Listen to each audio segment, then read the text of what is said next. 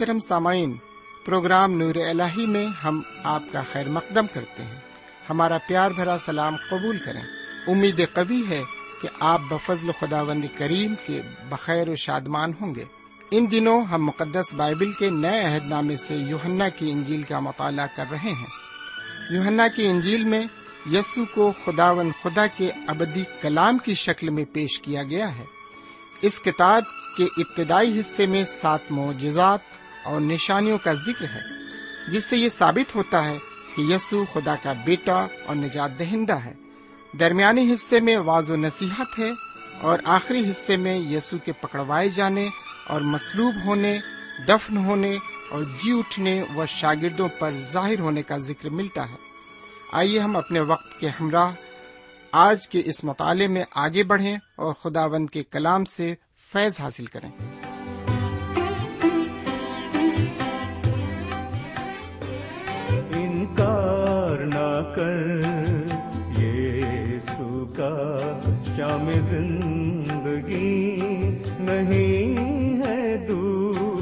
حلیم شکستہ دل کا نذرانہ ہے۔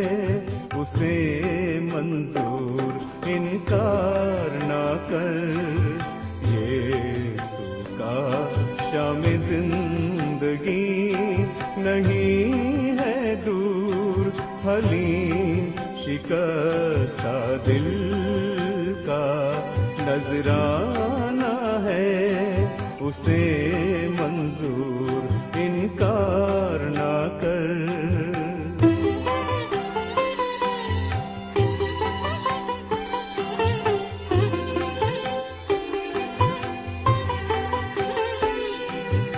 وقت ہے اب، گزرتا جاتا۔ موقع ہاتھ سے نکلتا جاتا۔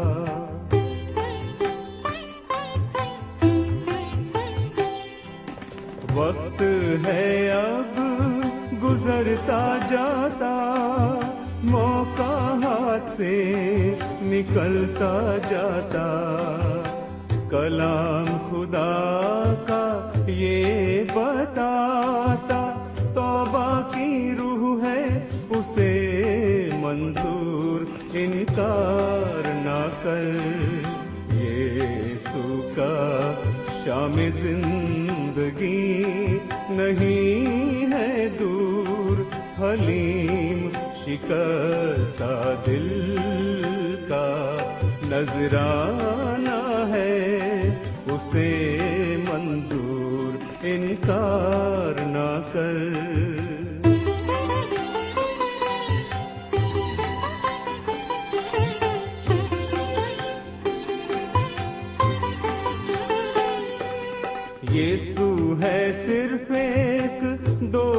دوست دیتی تسلی اس کی نزدیکی۔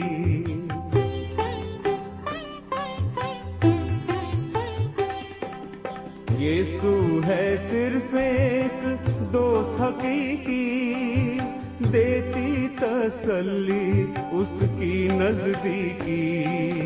الفت کا چشمہ وہ یقینی دل معصوم ہے اسے منظور انکار نہ کر۔ یہ سوکا شام زندگی نہیں ہے دور۔ حلیم شکستہ دل کا نذرانہ ہے، اسے منظور انکار نہ کر۔ یہ سوکا شام زندگی نہیں ہے دور۔ حلیم شکستہ دل کا نذرانہ ہے۔ اسے منظور انکار نہ کر۔ خدا کے کلام کو لے کر ایک بار پھر آپ کے درمیان حاضر ہوں۔ سلام قبول فرمائیے۔ امید ہے کہ آپ آج بھی پوری طرح خیرافیت سے ہیں اور خدا کے فضل و کرم سے اپنے ریڈیو کے پاس تشریف فرما ہے اس کے کلام کو سننے کے لیے۔ میں بھی آپ کی دعاؤں کے عوض خدا کے کلام کو لے کر ایک بار پھر آپ کی خدمت میں حاضر ہوں اور اس کے فضل و کرم سے بالکل ٹھیک ٹھاک بھی ہوں۔ سمین مجھے یقین ہے کہ آپ اس پروگرام کے ذریعے یعنی اس مطالعے کے ذریعے ضرور روحانی فیض حاصل کر رہے ہیں اور طرح طرح کی نئی نئی باتیں آپ اس مطالعے کے ذریعے سیکھ رہے ہیں۔ سمین آپ کو معلوم ہو کہ ہم انجیل شریف کا مطالعہ کر رہے ہیں اور اس انجیل کا نام یوہنا کی انجیل ہے۔ جی ہاں جناب سیدنا یسو مسیح کے ایک خاص شاگرد جناب یوہنا نے اسے قلم بند کیا ہے اور یہ انجیل ایمانداروں کے لیے زیادہ صحیح ہے۔ ویسے تو سبھی کے لیے یہ انجیل ہے، لیکن جو جناب سیدنا یسو مسیح پر ایمان رکھتے ہیں، ان کے لیے یہ زیادہ کارگر ہے۔ ہم اس کا مطالعہ کر رہے ہیں اور ہمیں یقین ہے کہ ہمیں اس مطالعے کے ذریعے ایمان میں روز بروز مضبوطی اور پختگی حاصل ہوگی۔ تو آئیے ایک بار پھر ہم اس کے کلام کی طرف متوجہ ہوں اور سنیں کہ آج وہ اپنے کلام کے ذریعے ہمیں کیا سکھانا چاہتا ہے۔ لیکن اس سے پہلے ہم دعا مانگیں۔ ہمارے پاک پروردگار رب العالمین، ہم تیرے تہ دل سے شکر گزار ہیں کہ تو نے ایک اور موقع میں عطا فرمایا ہے تاکہ ہم تیرے کلام کو سنیں اور اس سے فیض یاب ہو سکیں۔ ہم جو کچھ سنتے ہیں، ہم اسے سمجھ سکیں، قبول کر سکیں۔ اور اس سے اپنی زندگی کو سنوار سکیں اور اپنی زندگی میں اعمال حسنا بھی پیدا کر سکیں۔ یہ دعا ہم اپنے حضور کریم جناب سیدنا یسو مسیح کے وسیلے سے مانگتے ہیں۔ آمین۔ سمین پچھلے مطالعے میں ہم موت کے بارے میں بتا رہے تھے۔ موت بہت ہی خوفناک چیز ہے۔ اس کا نام سن کر بڑے بڑے بہادر لوگوں کے حوصلے پست ہو جاتے ہیں۔ ایک اور بات یہ بھی ہے کہ کوئی اپنی خوشی سے مرنا نہیں چاہتا۔ لیکن موت لازمی اور برحق بھی ہے۔ جو بھی انسان پیدا ہوا ہے، اسے ایک نہ ایک دن اس دنیا سے کوچ ضرور کرنا ہے۔ پچھلے مطالعے میں ہم نے دیکھا تھا کہ جناب سیدہ مسیح نے اپنے شاگردوں سے کہا، ہمارا دوست لازر سو گیا ہے اور میں اسے جگانے جاتا ہوں۔ اس پر ان کے شاگردوں نے یہ کہا کہ اے خداون اگر سو گیا ہے تو بچ جائے گا۔ سمن یہ شاگرد سو جانے کا مطلب نہ سمجھ سکے۔ اس بات کو جان کر سید مسیح صاف لفظوں میں فرماتے ہیں کہ لازر مر گیا اور میں خوش ہوں کہ وہاں نہ تھا تاکہ تم ایمان لاؤ۔ تم ایمان لاؤ۔ یہ بات اس بات کی طرف اشارہ کرتی ہے کہ شاگرد باوجود چوبیس گھنٹے ان کے ساتھ رہنے کے اور تمام معجزات دیکھنے کے اپنے ایمان میں پختہ نہیں تھے۔ اور یہی وجہ ہے کہ اس سے قبل بھی انہوں نے فرمایا تھا کہ یہ بیماری موت کی نہیں بلکہ خداون کے جلال کو ظاہر کرنے کے لیے ہے۔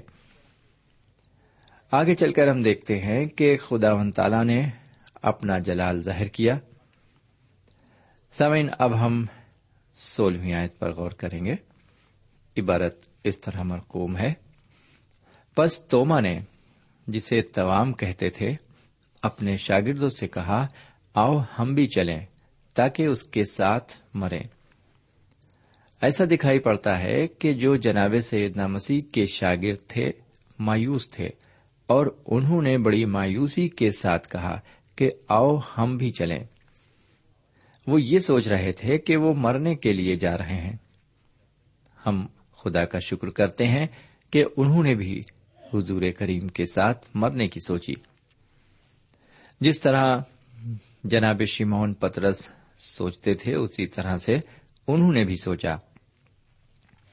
توما نے بھی ان کے ساتھ مرنے کی خواہش ظاہر کی۔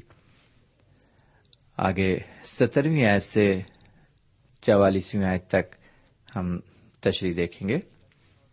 سمن، سترویں اور اٹھارہویں آیت کی عبارت ہمیں یہ بتاتی ہے کہ جناب سیدنا مسیح بیتینیا اپنے شاگردوں کے ساتھ پہنچ گئے ہیں۔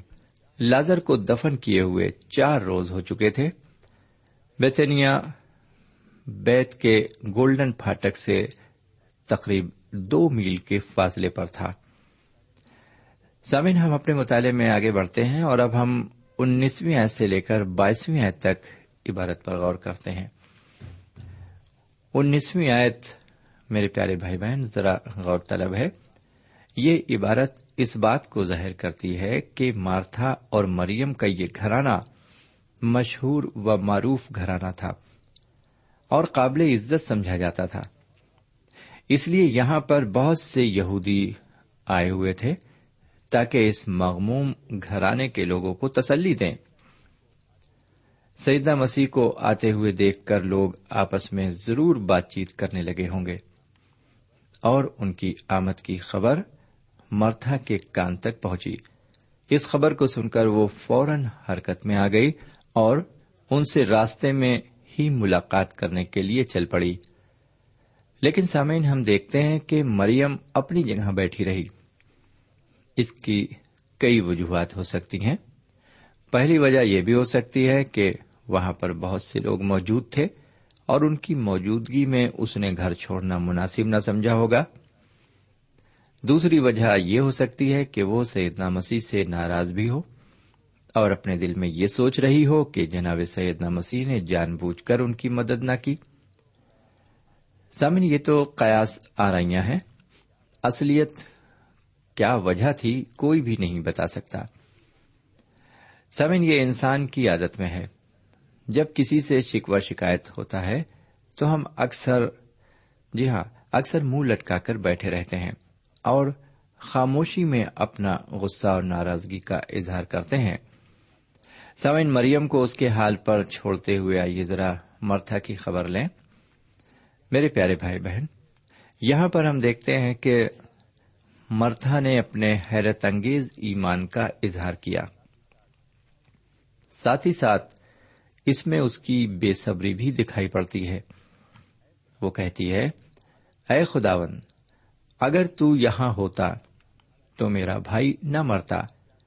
اور اب بھی میں جانتی ہوں کہ جو کچھ تو خدا سے مانگے گا وہ تجھے دے گا۔ میرے بھائی، ایک بات ہمیں اور دکھائی پڑتی ہے۔ مرتھا کے اس کلام سے یہ ظاہر ہوتا ہے کہ اس نے خدا کی مرضی کے آگے اپنے سر کو نہیں جھکایا تھا۔ اس کا یہ مطلب ہرگز نہیں کہ وہ خدا ون تالا سے باغی تھی۔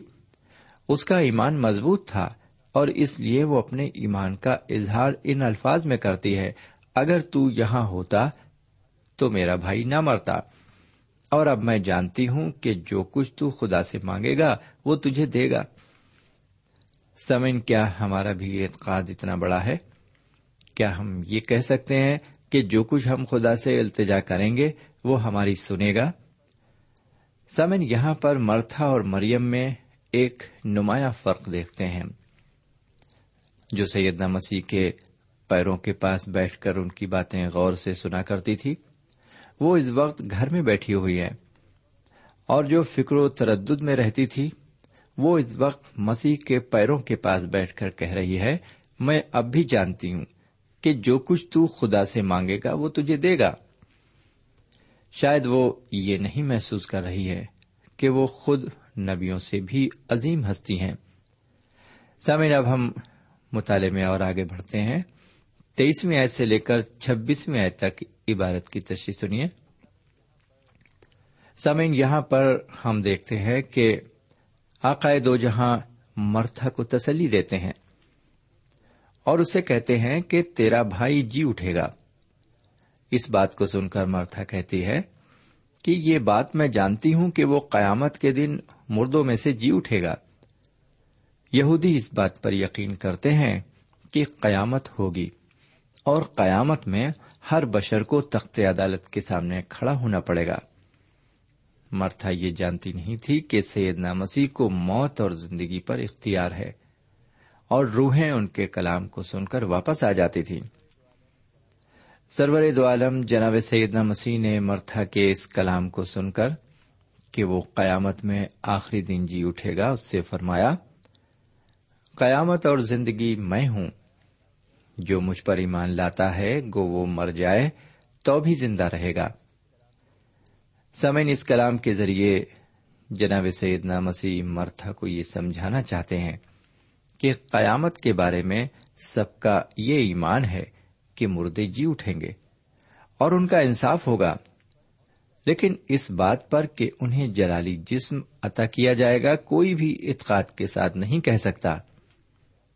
ایسا کوئی بھی نہیں کہہ سکتا سوائے اس انسان کے جس نے سیدہ مسیح کو اپنا نجات دہندہ قبول کر لیا ہے اور ان پر کامل ایمان رکھتا ہے۔ ایسا مومن اگر مر بھی جائے تو وہ زندہ رہے گا اور اسے روحانی جسم عطا ہوگا۔ سمن یہاں پر حضور کریم مجھے اور آپ کو یہ بتانا چاہتے ہیں کہ انسان خاکی ہے اور اسے جی ہاں اس کے جسم کو جو روح کا لبادہ ہے، اس پر لپٹا ہوا، اس لیے اسے خاک میں جانا ہے۔ لیکن روح کی موت اسی دن ہوگی جب روز ازل ہمارا انصاف ہوگا۔ یہ موت روحانی موت ہوگی۔ اگر ہم روحانی موت سے بچنا چاہتے ہیں اور جلالی جسم حاصل کرنا چاہتے ہیں تو ہمیں سرور دو عالم جناب سیدنا یسو مسیح پر ایمان لانا ہوگا اور نئے سرے سے پیدا ہونا ہوگا۔ ایسے انسان کی جس کی پیدائش اثر نو ہو گئی ہے، اسے دوبارہ مرنا نہیں پڑے گا۔ کیونکہ جناب سیدنا مسیح نے اس کے عوض اپنی جان کا فدیہ دیا ہے۔ سامعین، اس بات کو مرتھا نے سمجھا۔ اور اقرار کیا کہ جناب سیدنا مسیح خدا کے بیٹے مسیح ہیں۔ اس اقرار کو ستائیسویں آیت کی عبارت میں ہم دیکھتے ہیں۔ لکھا ہوا ہے، اس نے کہا ہاں اے خداون میں ایمان لا چکی ہوں کہ خدا کا بیٹا مسیح جو دنیا میں آنے والا تھا، تو ہی ہے۔ سامن یہاں پر ہم دیکھتے ہیں کہ جناب سیدنا مسیح کے سامنے مرتھا بھی وہی اقرار کرتی ہے۔ جو جناب پترس نے کیا تھا کہ تو زندہ خدا کا بیٹا مسیح ہے۔ اب ہم آگے بڑھیں گے اور دیکھیں گے کہ اٹھائیسویں آیت سے لے کر اکتیسویں آیت میں کیا مرقوم ہے اور اس عبارت کی تشریح کس طرح پائی جاتی ہے۔ سوئن عنایتوں میں ہم دیکھتے ہیں کہ سیدہ مسیح ابھی قصبے میں نہیں آئے تھے۔ وہ اسی جگہ پر تھے جہاں مرتھا نے انہیں چھوڑا تھا۔ مرتھا آ کر مریم سے پوشیدگی میں بتاتی ہے اور کہتی ہے کہ استاد تجھے بلاتا ہے۔ یہ سن کر وہ فوراً اٹھی اور ان کے پاس آئی۔ حالانکہ یہ بات پوشیدگی میں کہی گئی تھی، لیکن یہ بات پوشیدہ نہ رہ سکی۔ اور جتنے لوگ وہاں موجود تھے، وہ لازر کی قبر کی طرف چل دیے۔ انہوں نے کہا کہ وہ قبر پر رونے جاتی ہے۔ آئیے اب ہم دیکھیں گے کہ مریم نے کیا رد عمل پیش کیا جب وہ جناب سیدنا مسیح کے پاس آئی۔ مریم کے رد عمل کو ہم بتیسویں آیت کی عبارت میں دیکھتے ہیں۔ لکھا ہوا ہے، جب مریم اس جگہ پہنچی جہاں یسو تھا اور اسے دیکھا تو اس کے قدموں پر گر کر اس سے کہا، اے خداون اگر تو یہاں ہوتا تو میرا بھائی نہ مرتا۔ سمن یہاں پر ہم مریم کو بھی وہی کہتے سنتے ہیں کہ اگر تو یہاں ہوتا تو میرا بھائی نہ مرتا۔ سمین اگر ہم پچھلے مطالعے کے دوران حاضر تھے تو ہمیں ضرور یاد ہوگا کہ جناب سیدنا مسیح نے لازر کی بیماری کی خبر کو سن کر اپنے شاگردوں سے یہ فرمایا کہ یہ بیماری موت کی نہیں، بلکہ خدا کے جلال کو ظاہر کرنے کے لیے ہے۔ اس وقت خبر پا کر مسلحتن بےتنیا نہیں آئے وہ۔ بیماری کی خبر انہیں ملی، مگر اس کے مرنے کی خبر نہیں دی گئی تھی۔ لیکن ہم دیکھتے ہیں کہ وہ اپنے شاگردوں کے ہمراہ یہاں آتے ہیں تاکہ لادر کو موت کی نیند سے جگائیں۔ وہ کچھ وقت گزرنے کے بعد پھر اپنے شاگردوں سے کہیں گے کہ وہ جائیں۔ یہ واقعہ یہ ظاہر کرتا ہے کہ ان کے جانے میں کیا مسلحت تھی۔ میرے پیارے بھائی بہن اور میرے پیارے بزرگ، جب وہ جسمانی شکل میں ہمارے درمیان تھے تو ان کی حرکت کا دائرہ محدود تھا۔ اگر وہ اس وقت آپ کے قصبے میں موجود ہوتے تھے تو وہ میرے قصبے میں موجود نہیں ہو سکتے تھے، کیونکہ جس میں ہونے کی وجہ سے وہ محدود تھے۔ اگر سیدنا مسیح اوپر نہیں جائیں گے تو وہ مددگار جسے روح حق کہتے ہیں کیسے آئے گا؟ اب ہمیں معلوم ہے کہ روح حق آ چکا ہے، وہ ہر جگہ موجود ہے۔ وہ ہر ایک مومن کے دل میں سکونت کرتا ہے۔ آج روح القدس وہاں ہے، جہاں میں ہوں اور جہاں آپ ہیں۔ اور ایک ہی وقت میں دنیا کے دوسرے کونے میں بھی ہے۔ اگر ہم اس انجیل کے سولہویں باپ کی ساتویں آیت کو دیکھیں تو وہاں پر اس طرح عبارت مرقوم ہے۔ لیکن میں تم سے سچ کہتا ہوں کہ میرا جانا تمہارے لیے فائدے مند ہے۔ کیونکہ اگر میں نہ جاؤں تو وہ مددگار تمہارے پاس نہ آئے گا۔ لیکن اگر جاؤں گا تو اسے تمہارے پاس بھیج دوں گا۔ پھر سنیے۔ لیکن میں تم سے سچ کہتا ہوں کہ میرا جانا تمہارے لیے فائدے مند ہے، کیونکہ اگر میں نہ جاؤں تو وہ مددگار تمہارے پاس نہ آئے گا۔ لیکن اگر جاؤں گا تو اسے تمہارے پاس بھیج دوں گا۔ سمے اب ہم مطالعے میں تھوڑا اور آگے بڑھتے ہیں اور اس باپ کی تینتیسویں آیت سے لے کر پینتیسویں آیت تک عبارت کی تشریح ہم آپ کی خدمت میں پیش کرتے ہیں۔ اس عبارت پر جب ہم نظر ڈالتے ہیں تو ہم دیکھتے ہیں کہ خدا ون تعالی آپ کے اور میرے عزیزوں کو جی ہاں ان کی موت پر کیا محسوس کرتا ہے۔ تو آپ یہاں پر دیکھ سکتے ہیں، مقدس بائبل کہتی ہے، وہ دل میں نہایت رنجیدہ ہوا اور گھبرایا۔ وہ دل میں نہایت رنجیدہ ہوا اور گھبرایا۔ میرے پیارے بھائی بہن، موت بہت ہی ڈراؤنی اور ہیبتناک شے ہے۔ میں آپ کو یقین دلاتا ہوں کہ وہ آپ کو تسلی دیتا ہے۔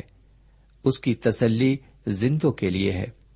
لیکن وہ یہ بھی جانتا تھا کہ وہ جو مردہ ہو گیا تھا، اس کے لیے وہ کیا کرے گا۔ اس عبارت میں ایک اور بات قابل غور ہے۔ یسو رویا۔ اس کو ہم بائبل شریف میں اس طرح سے مرقوم دیکھتے ہیں۔ یسو کے آنسو بہنے لگے۔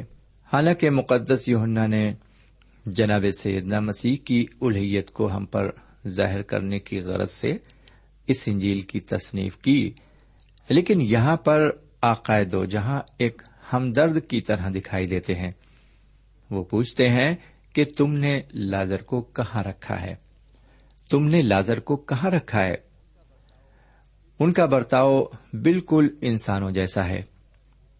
یہاں پر ہم دیکھتے ہیں کہ کس طرح سے خدا و تعالی آج کل بھی میت کے وقت ہمدردی محسوس کرتا ہے۔ وہ اپنے آنسو کو ہمارے آنسو میں ملا دیتا ہے۔ وہ اپنے دل میں رنجیدہ ہوتا ہے۔ میرے پیارے بھائی بہن، میں یہ سن کر اکثر رنجیدہ ہو جاتا ہوں جب مسیحی مومن یہ کہتے ہیں کہ مسیحوں کو میت پر رونا نہیں چاہیے۔ جی ہاں مسیحوں کو میت پر رونا نہیں چاہیے، بلکہ انہیں دلیر ہونا چاہیے۔ انہیں یہ بات نہیں یاد آتی ہے کہ حضور اقدس جناب سیدنا مسیح کے آنسو بہنے لگے۔ میرے بھائی، موت بہت ہی خوفناک شے ہے۔ جی ہاں بہت ہی خوفناک شے۔ آئیے اب چھتیسویں اور سینتیسویں عید کی عبارت پر غور کریں۔ لکھا ہوا ہے بس یہودیوں نے کہا دیکھو وہ اس کو کیسا عزیز تھا۔ لیکن ان میں سے بعض نے کہا، کیا یہ شخص جس نے اندھے کی آنکھیں کھولی اتنا نہ کر سکا کہ یہ آدمی نہ مرتا؟ پھر سنیے۔ بس یہودیوں نے کہا، دیکھو وہ اس کو کیسا عزیز تھا۔ لیکن ان میں سے بعض نے کہا، کیا یہ شخص جس نے اندھے کی آنکھیں کھولی اتنا نہ کر سکا کہ یہ آدمی نہ مرتا۔ میرے پیارے بھائی بہن اور میرے پیارے بزرگ، ان یہودیوں کے دماغ میں یہ بات نہیں آئی کہ سرور دو عالم جناب سیدنا یسو مسیح کیوں روئے یا ان کے آنسو کیوں بہنے لگے۔ وہ اس لیے نہیں رنجیدہ ہوئے اور ان کے آنسو اس لیے نہیں بہنے لگے کہ لازر ان کا پیارا اور ان کا عزیز تھا۔ وہ اس لیے بھی نہیں روئے کہ لازر مر گیا تھا۔ وہ ان کے لیے روئے اور آنسو بہائے جو زندہ تھے۔ یہاں پر یہودی یہ کہتے پائے گئے کہ انہوں نے اندھے کی آنکھیں کھولی تھی یہ بات بھی غور طلب ہے کہ ان کے اس کام کا بڑا ہی گہرا اثر ان پر تھا۔ میرے پیارے بھائی بہن، اگر آپ یہ جاننا چاہتے ہیں کہ لازر کو جناب سیدنا مسیح نے دوبارہ زندہ کیا یا نہیں تو آپ ہمارے اگلے پروگرام میں ضرور شرکت کریں۔ اب چونکہ یہاں پر وقت کی کمی ہے، تو ہم اس مطالعے کو زیادہ آگے نہیں بڑھائیں گے اور ہم یہیں پر اس کو روکنا چاہیں گے۔